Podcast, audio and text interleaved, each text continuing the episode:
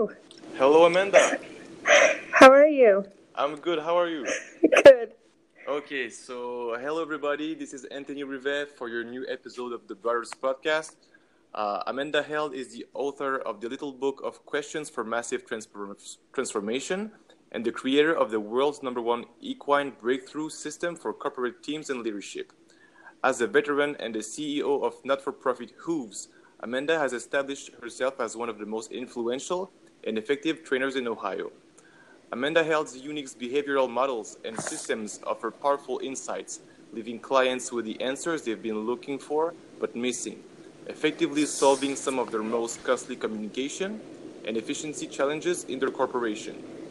Since 2012, Amanda has been the go to leader and teacher for challenged individuals, leading personal breakthrough and self mastery with business executives and teams who understand that effective collaboration and communication in teams is the way to achieve the most successful output. Put simply, people come first. Her signature 30 day breakthrough course, From Chaos to Clarity, is built to connect people with their passion and purpose, creating the ultimate state of flow.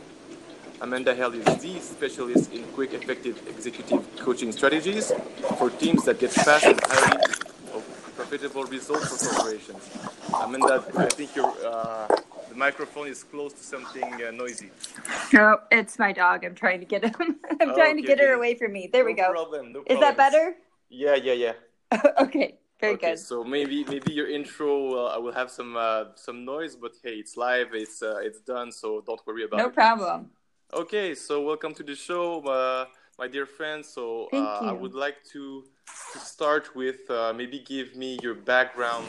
Like most of the people will not know uh, equine uh, therapy. Like how can horse help people? How did they end, end up in your life so that now you can now work with them and have so massive results with veterans and other people? Great. Well, I I always say I was born with the gift of horses. I at the age of 3, even though my parents were city people, I just started saying the word horse. And I after a year, my mom decided she would enroll me in riding lessons. So she used to drive me to the country about 45 minutes once a week to um, to get me my riding lessons. And I, I always say it just kind of escalated from there but uh, horses became an integral part of my life as a child. I didn't always connect well with people, but Mhm. I always felt safe to be vulnerable in front of my my animals and my horses. And um, I had to leave that life for a while at the age of 18 to go off and join the United States Air Force. Mm-hmm. But as fate would have it, I found myself back with horses in 2003 when I was stationed at the Air Force Academy. Um, they had a stables there where they uh, worked a lot with wild horses. So it had always been a dream of mine since I was a little girl to gentle a wild Mustang. And Mhm. I found myself with that opportunity uh, when I was 20 years old. So it was pretty exciting Yeah. and um, as I uh, grew up, I I suffered some emotional trauma in my family. Um, I had a very abusive mother, so that took its toll on me, and I basically joined the military to escape. Oh, really? And Okay. I always say uh, you can't run from your problems. At some point, they will catch up with you. Yeah. So I found myself as a, a young mother. I got out of the military uh, to stay at home with my kids, and uh, everything just kind of caught up with me emotionally. And I started to really struggle with anxiety, depression, um, suicidal thoughts, and um, I didn't really understand uh, why, because my life, you know, seemed to be okay at the Mhm. time. Um, but connecting with this young horse, um, I was encouraged by some of the trainers at the stable to adopt a, a baby wild horse. And Okay. um, through working with this horse, I really started to see myself in that animal. Um, you know, this young horse that was uh, afraid, very fearful, untrusting. And so as I projected all of the things I was dealing with onto this horse, I externally started helping the horse and in turn helping myself. Mm-hmm. So that's that's really how this work with horses works. Um, with with dogs, you know, they're they're very soothing. Uh, they love and accept us unconditionally. They're amazing animals, but they're pack animals, so their job is to make you happy. Yeah. Horses, on the other hand, are non-predatory herd animals with a very high sense of self-preservation. Mm. So they come they come first, and um, their survival instincts will will often, unless trained out of it, uh, trump any training that they have had. So uh, they're really a, a beacon of truth for people because they're going to show up how you show up. Yeah. They're going to read your nonverbal body language and they're basically going to project back to you everything that you're putting out to the world. So it's wow. it's it's this phenomenal opportunity to see what your life looks like outside of yourself or maybe mm-hmm. to see how the world perceives you. So there's very um, very clear, very authentic feedback in the work with horses. And what do you think? Uh, so, with the veterans, what do you think? Like, well, with the experience you have, of course, what are the common patterns and like the the probably like maybe the stereotypes or like the main issues? I know most probably with PTSD, but like if you can be more specific in more details, like their behaviors, their bodies, what's uh, what's keeping there, what's uh, hard to to get out. Uh, yeah. Well, that's a great question, and I'm actually going to answer that question with a story because I think that will help our listeners uh, sure. uh, really put put the pieces together. So, I have typically three to four horses in an arena, and I bring in a group, and I will just let the group observe the horses for for a little while, and this gives the horses the opportunity to start reading the body language of of the participants. And so this one in particular day, I had a horse, and um, you know, I, I will say the horses will really, no matter how well I know them, they will come out of character to be whatever they need to be for the group on that particular day. Mm-hmm. And so we have a, a, horse that was generally just very uh, calm, very loving, um, really didn't ever ever disagree with you, and um, just a really all around gentle, kind horse. Yeah. And in that group, that particular day, uh, this horse started kind of looking agitated and pacing back and forth, um, pinning her ears back, cut, baring her teeth a little bit, which is very, very uncommon for horse behavior because normally they will run away from you. Their flight mm-hmm flight before flight fight. Yeah. Um, so I, I started noticing all these behaviors in this horse that I I interpreted as aggressive. And you know, one of the things that that we receive in our training is that we don't ever project our ideas onto the group. We simply ask questions. Yeah. So at one point, the horse actually went over to one of the participants and I have this picture on my website. It's become a, a staple picture for the program. Mm-hmm. But she mm-hmm. walked over and she took his flannel shirt in her mouth and she ripped the back of it. Whoa, okay. and and my co-facilitator was like, "We got to get this horse out of the arena. You know, somebody's going to get hurt, so on and so on." And she was just really adamant about taking the horse out.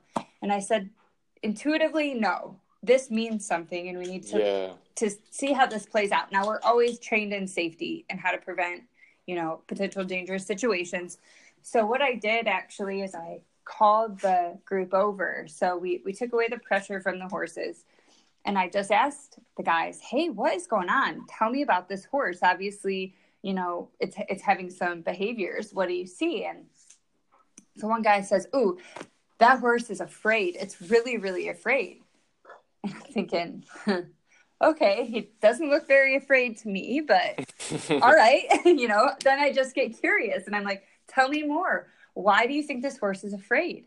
Tell me. And he said, well, you know, it's in a new environment.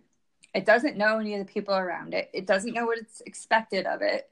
And as he's describing this horse, I kind of watch his eyes go big and he says, That's me. that Oh, that's my family thinks I'm aggressive, but I'm a, but I'm really just afraid, and that's how I behave. Yeah. Oh, So uh, so you can see how the horse just really will absorb that the emotions and and the behaviors of of the people that surrounding it. And so at that point, you know, we we were able to identify a- an emotion, fear. Okay. So then I said, well, we can't take fear out of our lives. So we can't take fear out of the arena today, but we're going to spend the day trying to learn how to work with fear. So what do we need to do? How can we get this fear under control right now? And one of the other guys says, I know, we need to harness it. So I said, okay, great. And so the guy guys walk over and they work together and they grab a halter and I'm telling you the moment that they had that halter on that horse, I watched a complete transformation in that horse's body language. And the horse actually ended up that day being the the most cooperative horse. And we we create other obstacles on the ground, so there's never any riding done in this program. But Yeah. at one point, they had to build a pathway that represented their future. And because they had harnessed fear, that horse led all of the other horses seamlessly through this gauntlet that they had created with like tires and bridges and poles and jumps. amazing. Um, so at the end of the day, uh, we were able to help those participants integrate fear because up until that point, they had seen it as a weakness.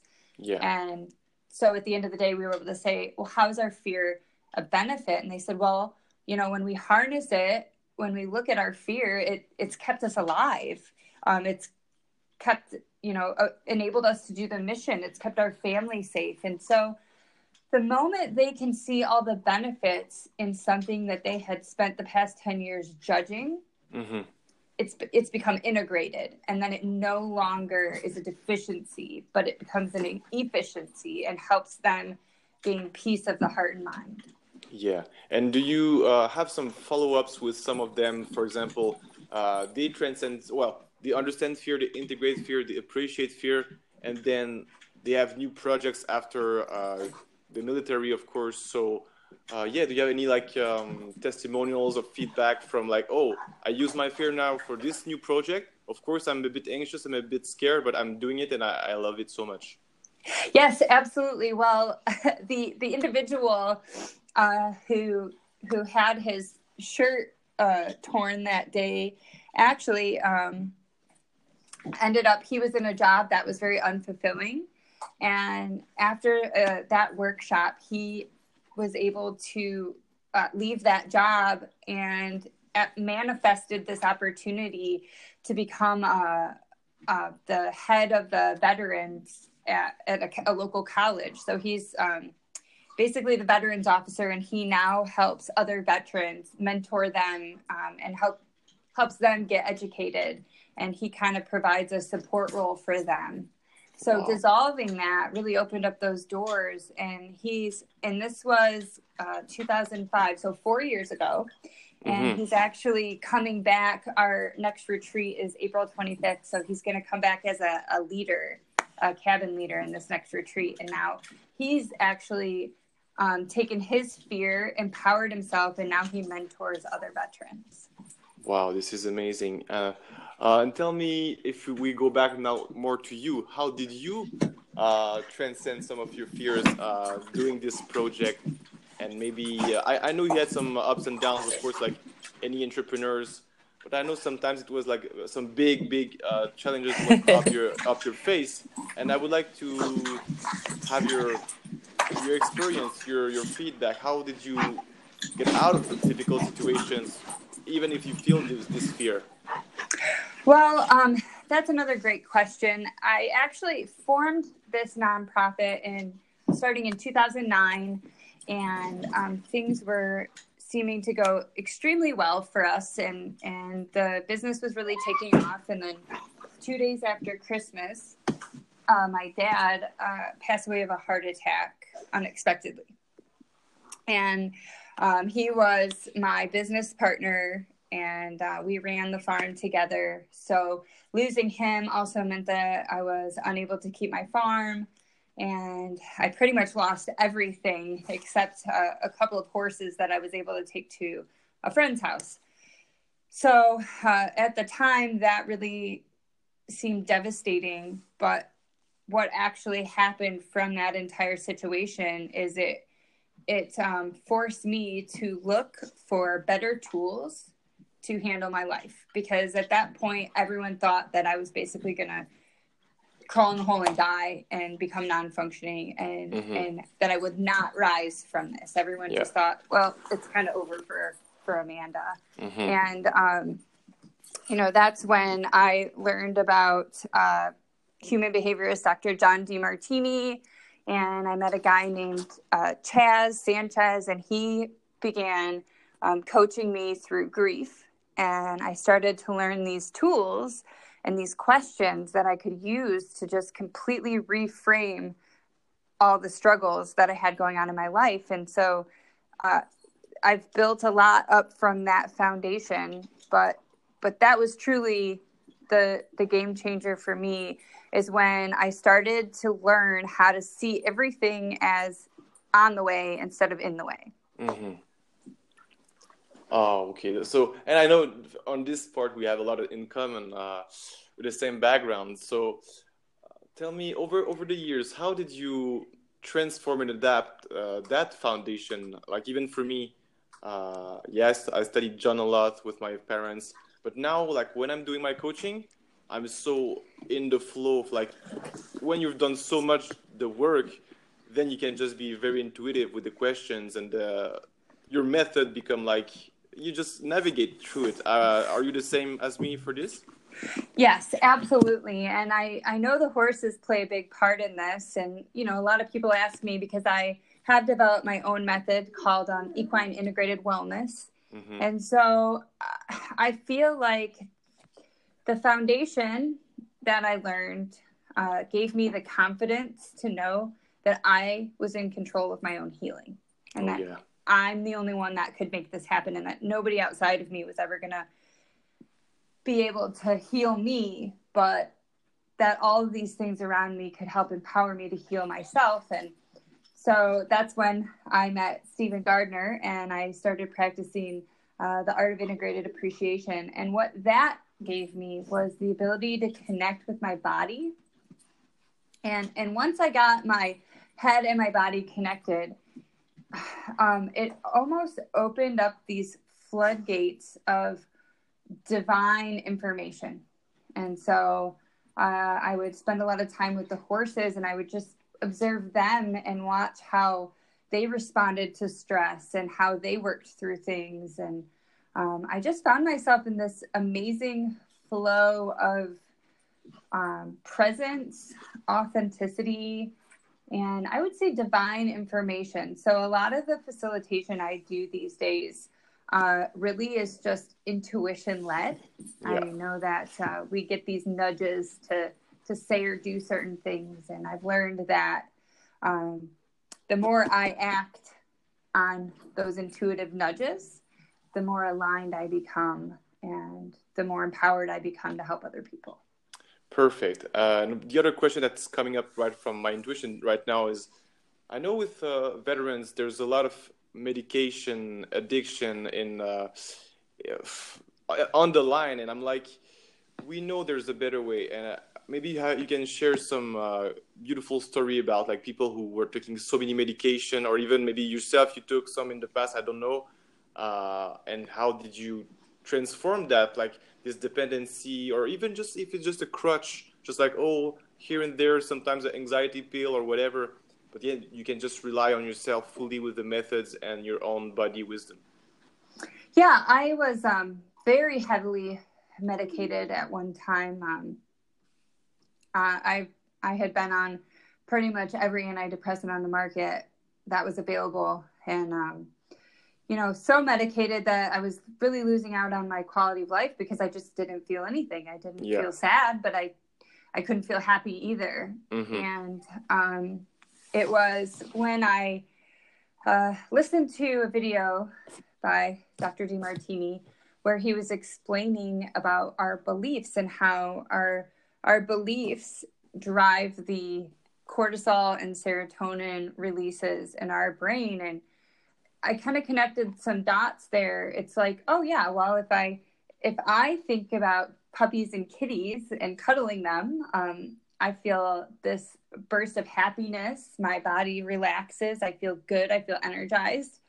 And if I think about puppies and kitties being run over by a truck, I I immediately feel sick and um, you know just cringe and my body tenses and I feel stress. And it was that epiphany of realizing that my thoughts are what controls the release of chemicals in my my brain and my body. Um, it was just this huge aha moment of like well if i think better thoughts i will release more positive chemicals. I will release more dopamine and serotonin. And if i think negative thoughts i'll re- release more cortisol. Um, so i probably didn't do it the right way. I went off of everything cold turkey and i don't recommend that Oh no! I always recommend that people, um, if that's uh, an option they want to explore, that they consult with their their doctor. Yeah, sure. But uh, what I did realize is after having diagnoses of bipolar, um, antisocial, or um, borderline personality disorder, and uh, depression and anxiety, um, that after about a year of practicing not positive thinking, because I don't like that word, but balanced thinking. Yeah, I was sure. Uh-huh. actually able to go back and get reevaluated, and it turns out that I don't have any of those disorders, Mm, and wow. I I completely attribute that to taking responsibility for what goes on in my head. Um, because Yeah. I used to I used to think and believe that I didn't that I didn't have that kind of control, you know, and I was told by the medical field, well, it's just like having diabetes, you know, if you don't produce insulin, you have to take a pill and no one Yeah. judges you for that. And, you know, and it's not about judgment. It's about, um, you know, first of all, your kidneys aren't a conscious organ, your brain is. And Mhm. so I learned through that consciousness and awareness of what I was thinking and how I would feel after I would think those thoughts. And then after being told that I could actually control that, uh, that I really haven't looked back from there, you know, and it doesn't mean that we don't have bad days. It doesn't mean that we don't have Of moments of sadness or anger or fear. It's just knowing that after you release that that initial burst of emotion that you can start asking yourself the questions to really sort out anything in your life and the more you do that the more neural pathways your brain builds and the less you need outside uh, things outside of you to help you feel present and peaceful so you know a lot of what i do these days is really backed by neuroscience and Mhm. um, you know it's just it makes so much sense and the more that i teach it the more people that come to my retreat center and get this information say "Oh, it's so simple Yeah. it's not easy but it's simple and anyone can do it and it doesn't matter what you've been diagnosed with it doesn't matter how far down the, the rabbit hole you've gone you can fully heal anyone can heal i firmly believe that and i've seen it time and time again Yeah, me too. And uh, what is your current uh, situation with like the hospitals? And I think you had some uh, like presentations or like you had to face traditional medicine in the Western world. So tell me if you can tell me a bit more about this.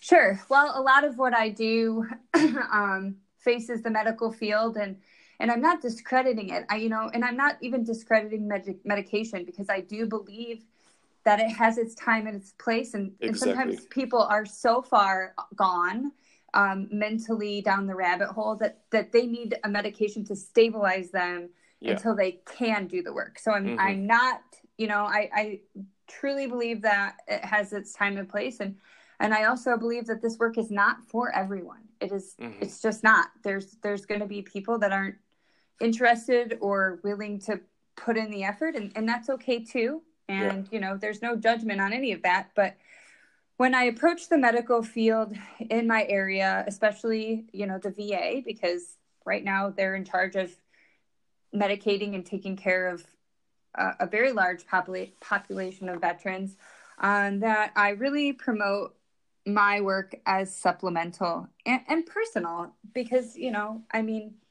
this is my journey. I have achieved full healing and a, life better than i could have ever imagined. Uh, but it's you know i had to create it based on what was best for me and in alignment with who i am. And i realized that's not going to be the same for everyone. Um, so i always uh, position my program as supplemental um, mm-hmm. you know, and I can work with any facet. I can work with medical professionals. I can work with spiritual professionals. I I just kind of see myself as someone relaying information to people, and they can take that and and make it their own, almost like art form. Yeah, um, I re- just remember you had a story with a beautiful goat and i think you had to there was some trouble in the city and i, I think this was kind of an inspiring an inspiring story that I, i'm pretty sure people will feel uh, heart uh, warm and melted a bit. So maybe you can share with us uh, the story of your nice little goat and like what happened and what uh, how did you become international with that like in a 24 hours or something like that? It was crazy. Yeah that was quite a story. I um we bought a house in in a village, uh, the village of Grand Rapids, and it was kind of it's a very rural town, no stoplights, and I had called the the village zoning person prior to to doing this, but and I just asked. I said, you know, we have a we have uh, two goats, and uh, we'd like to have them at our house, and we you know built a privacy fence and a very nice structure and um, you know, he just kind of said, well, it's better to ask forgiveness than permission. yeah.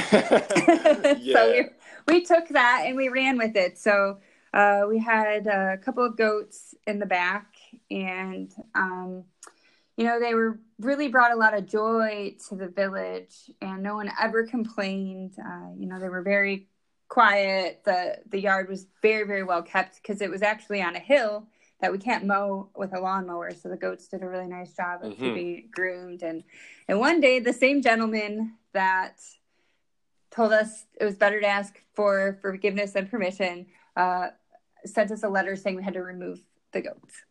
Mm. Um, not because of anyone complaining, but because we were in violation of the city ordinance, which yeah that's a that's a kind of left up for interpretation as well. Okay. okay. So uh, we end up in court, and the prosecuting attorney uh, did some pretty unethical things. Took us in a room, threatened us, and I was afraid. So I just said, "Fine, we'll uh, go in front of the judge, and we'll say that we're going to remove the goats." And um, you know, it was sad because they brought so much joy to everyone in the town. People would walk down our back alley just to see them in the evenings and things like that. But um, I uh, I knew this wasn't a battle that I could fight emotionally. I had to do it strategically. So upon leaving the courthouse, I um, went live on Facebook and I just kind of put the story out there. And uh, about 24 hours later, I had friends from Canada, friends from England saying, "Hey, why are you why are you on the news?" Uh, mm so it, it really got picked up and um, you know i think if anything else it, it surfaced uh, a lot of things that this gentleman was doing to all of the people in the village because once our story went public i got emails and phone calls from other people saying well this is what how this gentleman had, has bullied us. And uh, so it, i think it really exposed some things in our town um, that were being done. So yeah. we we did not end up bringing the goats back, although we were supported by the Fair Housing Association of Toledo.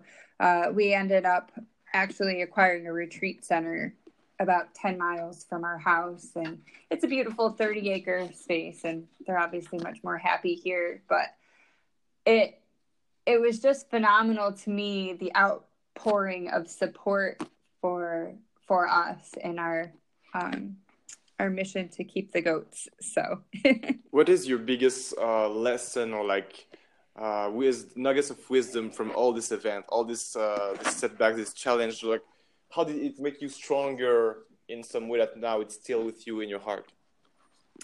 Um, well, I guess the the biggest piece of wisdom I received from the goat situation is just that, um,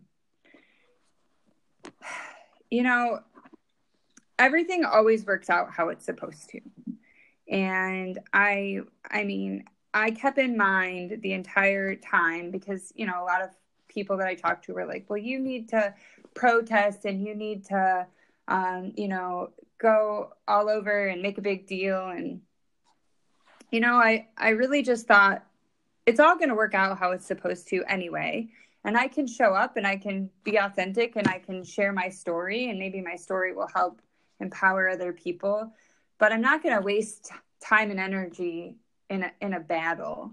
Um, yeah. I'm just going to kind of sit back and I'm going to let thing let the cards fall. And um, you know, it it turned out better than than I could have imagined, and and now we're in this beautiful space. It's it all worked out. So um, you know, that's I guess my my greatest words of wisdom is you know things are are always going to work out and in those moments of high emotion and chaos when you can really just you know, it probably sounds cliche, but when you can really have that faith that you are always supported and the things that are happening around you are always for the greater good of your ultimate mission, uh, it allows you to move through things with grace instead of stress. Yeah. Wow, that's beautiful. I I can definitely relate to that in many ways, many time in my life, and I know it, can, yes. it can be it can be difficult for people. Like, I, oh, it's it sounds almost a bit religious, but like seriously, when you truly take this time to just you re, you observe everything around you and you say, okay, this is total chaos. What am I gonna do? When you don't know what to do, do nothing. Yes. And just listen, mm-hmm. just look, just yes, this this presence is there. It, it will start to grow from within and, and radiates and then you know i like when you said oh i don't want to to protest and everything because it's true if you resist it it will only get worse like you mm-hmm. send this mm-hmm. vibe of resistance and resistance and then oh more people are angry and just create this big vacuum you don't need that to transcend the situation the situation is only a problem when you allow it to be a problem mm-hmm. but when you're going with this flow of like whatever is in front of you i will just follow the steps one at a time and then eventually it will turn out. And as you said, you might even have a solution that's even better than you 1st mm-hmm. imagined because you were not ready to receive the solution uh, two weeks before or two hours before. Now, with your current mind frame, uh, beliefs, or surrender, or all those elements combined, create the path ahead, the clear path. So that's a very good uh, story for that. Yes, yes, and it's so true. I think that, you know, I, I always tell people it's only your job to set the intention. You have, it's your job to affirm what you want, but never how it's done and never when it's going to happen. and, mm-hmm. um, you know, I, I always tell people that come to my retreats because we really hone in on, on our mission and purpose. And I tell people when they leave, be prepared. Your life is probably going to get turned upside down. Yeah. Because it is supporting what you affirm and what you want. So in the chaos, just step back and and let the cards fall because you are being set up. You're we are always being set up for what we truly want. Mm-hmm. And so if you know in your heart, this is what I've asked for, and I know this is uncomfortable right now, but it's for the greater good of you know xyz yeah uh, it it just i think it it saves years off your life of stress and worry and you know mm-hmm. i now i'm in such a state of flow um, that everything i affirm comes to me everything and yeah. and it's getting faster and faster you know even to the point where it's like oh hey i I could really use a couple of farm tables. And then two days later, someone shows up and says, Hey, I'd like to donate. I, I, build, really? I build rustic farm tables. I'd like to donate a couple of them to your retreat center. Or, wow. you know, hey, I could really use um, some metal roofing for these cabins. And then a week later, someone places an order that get that, and then they change their mind on the color. And my builder says, Oh, hey, I just, you, you know, I have this roofing in my mind. I'm wanting green roofing. I don't ever even say that. And he's like, oh, hey, these people, they ordered green. Now they want black. So I have all this extra roofing. It's green. Amazing. Do you want it? Wow. you know? But it's really, you know, being able to walk in that path of fully knowing that everything that you've asked for is coming to you. It is coming. And the, the more you step back and allow, the quicker it will get there. And what do you think is the the missing link for people who like who believes in the law of attraction but like they don't have the results? What do you think they forget? well, you know, I um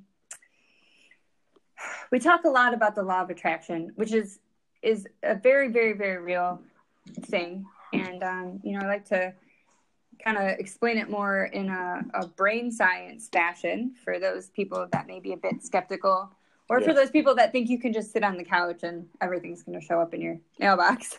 Um, no way. you know the law of attraction to me is um, you know when it's like i always say have you ever um, noticed a, a model of car that like maybe you've never seen it before and then you're like oh hey i, I really like these jeep wranglers or maybe you buy one and then all of a sudden everyone has your car like i uh, yeah, saw yeah, these yeah. on the road before but now uh-huh. i see them everywhere so it's it's an awareness thing so when you set an att- intention always now your brain which is programmed to always support your beliefs and to always you know prove that we're right and find evidence of our intentions is going to go into overdrive and and now it's going to start noticing these things that were always there because everything we need is always there mm-hmm. but we we can't notice it until we shift our awareness yeah. so i think that you know a lot of people talk about well i i and, and this was me i was the textbook law of attraction student um,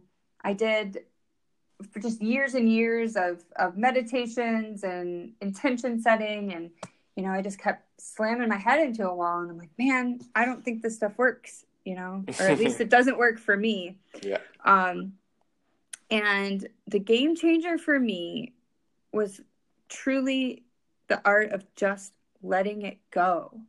You know, the, the more that you try to control how something happens, the more limitations you're putting on it. Mm-hmm. And, uh, you know, as, as, pe- as humans, we have this control factor. I mean, it's in our survival, right? Um, it's old programming of, you know, this has to happen. It's an attachment. And if this doesn't happen, you know, and, and I'll use myself as a, a prime example. Um, you know, for years and years and years, I had to have this retreat center where I did these retreats and, um, you know, everything had to be this, this, and this. And then I just found myself, you know, things were getting worse and getting worse and getting worse. And then I got to a point where, you know, like the vice grip gets put on you and it just keeps squeezing you until you snap and you're like, you know what? This is so stressful. It's not even worth it. I don't even want to do this anymore. Yeah. Um, you know, I, I was fully at peace with walking away and saying anything else in my life could happen and that would be okay. And that was about four months ago. And in four months, literally everything I have ever like hoped for and dreamed for has manifest in four months. And it just keeps getting better and better. Um, but it was really that point of not being attached. And and I know that it sounds like so much easier than it really is because we feel like, well, this is my purpose and this is why I'm here. And if I'm not doing this, then what's the point? Yeah. Um, but it's, you know, it's setting the intention and then saying, but if it doesn't happen, I'm still okay. Exactly. Exactly. And when you can, when you can, and you can't fake it, but when you, you cannot truly... cheat the universe. Yeah, yeah, yeah. yeah. Oh, universe. Oh, I don't really want it. Oh, ah, it's not working. Yeah, you you can't fool the universe. But you know, it was really. I got to this point where I'm like, you know what? if I don't get this retreat center, what I could do instead is I could just travel. I mean, I've got all the information. I have everything I need to to run a, and facilitate a retreat. I have, you know, a decade of intellectual property. I can get these results with my method. I don't have to have a place. I could just travel the world and go to everyone else's place and use their space and yeah. And it was like from the day I had that realization everything is just like coming in the door faster than I can keep up. Um, so, you know, I'm I'm not in the business of giving advice. I always say if, if you've given someone advice, it's what you need to hear. so I yeah, try really hard good. not uh-huh. not to give advice. Um, you know, but as far as my personal experience, um, it's just really as soon as I had a backup plan and then another backup plan after that, it was like, oh, I, now I could do this thing or that thing or that thing. And I just, I felt myself just kind of take this breath and sit back. Um, you know, still taking massive action on a daily basis. Of course. But, um, you know, that was really. It's like this uh, when you have this awareness of what are the other opportunities you created this abund- this abundance mindset because instead of just seeing one thing uh, you can see all the possibilities. You create this vibration this energy inside of like oh i'm actually richer than i thought. And like yes. uh, i have a very good example of that. So uh, last week well i didn't work on my resume or my cv for for years because i'm self-employed too. But like recently i was inspired to see oh let's see if i can work at the canadian consulate in georgia if i can maybe some work in languages or uh, consulting. And then i was i was forced to do my resume in english. And i was like in my in my past i was always judging this cv as something not worth it even maybe shameful because i was not appreciating my own experience as a person it was so um, full of colors and full of ex- different experience outside of traditional education, outside of like, oh, I don't have a bachelor or master degree. But I that day when I oh heard the, the sound of the the dog. yeah. So that day when I when I took the time to sit my butt in the chair and and write this resume in English with all my beautiful life experience I felt so rich and so abundant that then I was like so inspired to just send it to other people. Amanda, are you here? Okay. Well, guys, I think that's uh, that's it for today. So it's a sign from the universe. Uh, so I guess uh, we will write her information in the uh, in the podcast description, so where we, you can follow her join her, uh, maybe give donations to her associate uh, organization. On my part, I'm Anthony Rivest. My website is anthonyrivest.com, so R I V E S T. And if you like this podcast, please follow me on Facebook on yourbrotherspodcast.com. Thank you very much for your time together. Uh, good evening, good morning, good afternoon, whatever you are. And until next time, I wish you the best. Okay, see you guys.